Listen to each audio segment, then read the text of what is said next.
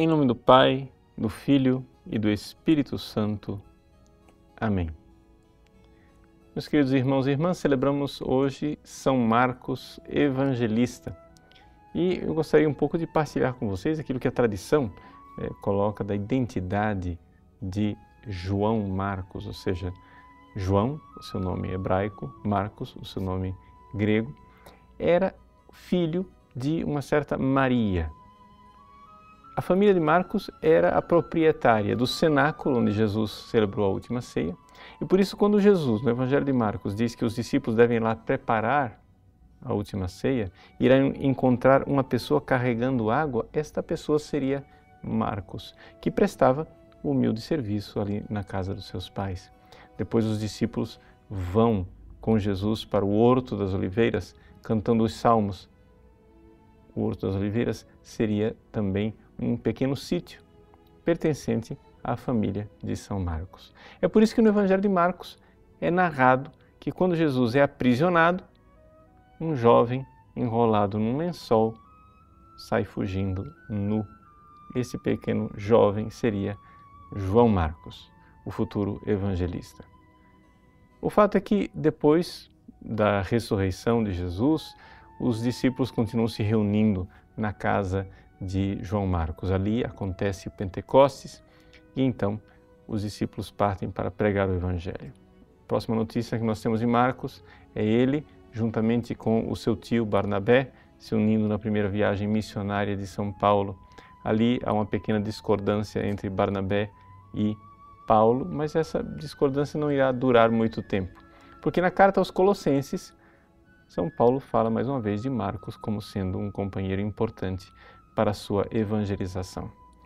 A tradição que nos é relatada por um certo Papias de Hierópolis diz que Marcos era o intérprete de Pedro. Ou seja, Pedro, o velho pescador da Galileia, não sabia falar grego.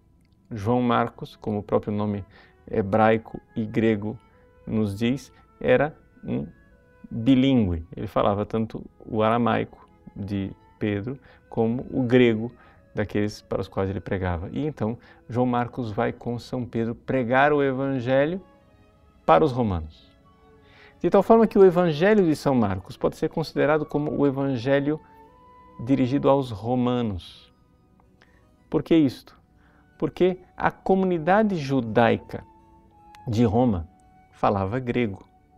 E exatamente Marcos escreve o evangelho para essa comunidade judaica e o cume do seu evangelho termina com a profissão de fé do centurião romano aos pés da cruz. Verdadeiramente, ao ver como Jesus morreu, verdadeiramente este homem era filho de Deus. Hoje nós encontramos em Roma, perto da Praça Veneza, uma basílica, a Basílica de São Marcos, que, segundo a tradição, seria o lugar onde São Marcos escreveu o seu Evangelho. Depois que o príncipe dos apóstolos, São Pedro, foi crucificado de cabeça para baixo no círculo de Nero, Marcos volta para a sua terra natal e continua a evangelizar. A tradição copta nos diz que ele está ligado à igreja de Alexandria, ali ele foi martirizado, ali ele confessou a fé o martírio de Marcos teria acontecido com uma corda que lhe foi atada ao pescoço e ele então foi arrastado pela cidade até a morte. Hoje, as relíquias desse santo encontram-se na Basílica de São Marcos, em Veneza. O que nós podemos tirar disso tudo?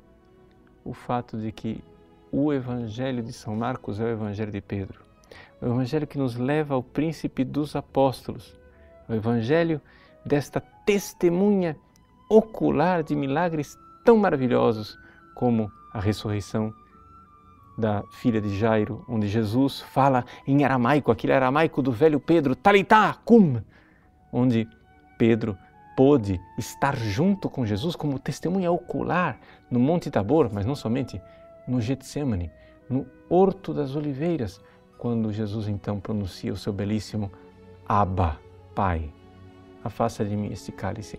Este Abba é o aramaico, o aramaico do velho Pedro, até que Jesus, ao morrer na cruz, expira, dizendo no aramaico de Pedro: Eloi, Eloi, lema sabachthani. Pois bem, Marcos nos dá o Evangelho de Pedro, nos dá o Evangelho do apóstolo Pedro. Ele é este varão apostólico, como diz a Dei Verbo no Vaticano II, um homem que soube pregar o Evangelho, fiel ao Evangelho das origens, ao Evangelho de Pedro, até o derramamento do seu próprio sangue. Ao celebrar a festa de São Marcos, recordemos também nós. Não podemos acrescentar uma vírgula sequer àquilo que é o relato que brota das fontes da fé dos evangelistas e, se necessário for, devemos derramar o nosso sangue.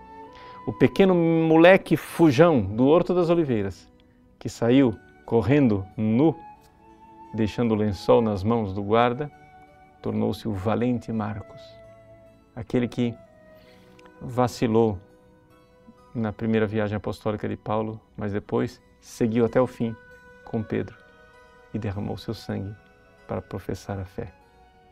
Vemos o progresso maravilhoso da vida deste santo e pedimos a Deus a graça de seguirmos os seus passos. Deus abençoe você. Em nome do Pai, do Filho e do Espírito Santo. Amém.